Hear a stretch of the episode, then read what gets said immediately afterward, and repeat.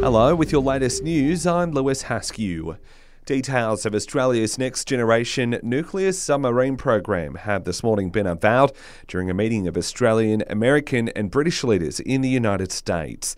The deal will see the purchase of three American made submarines to fill a defence gap in the coming years, with construction of the eight new subs down under to be delivered in the 2040s. These subs are powered, not nuclear armed subs. They're nuclear powered, not nuclear armed.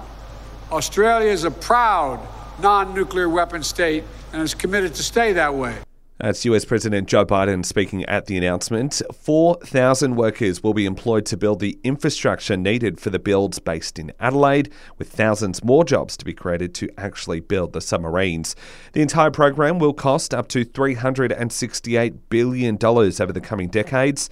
Prime Minister Anthony Albanese says this represents one of Australia's most significant military tasks in a century. The AUKUS agreement we confirm here in San Diego represents the biggest single investment in Australia's defence capability in all of our history, strengthening Australia's national security and stability in our region.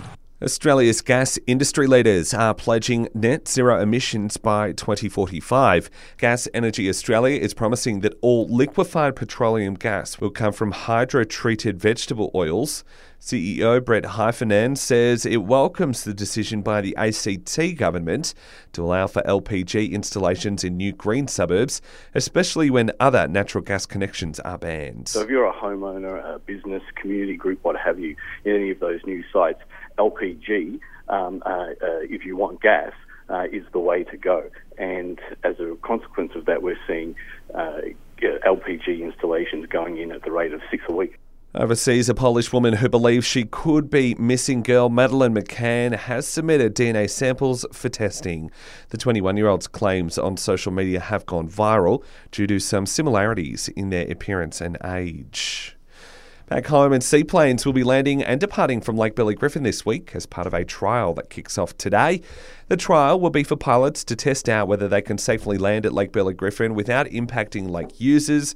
Sally Barnes from the National Capital Authority says there's keen interest in a new form of transportation in the ACT.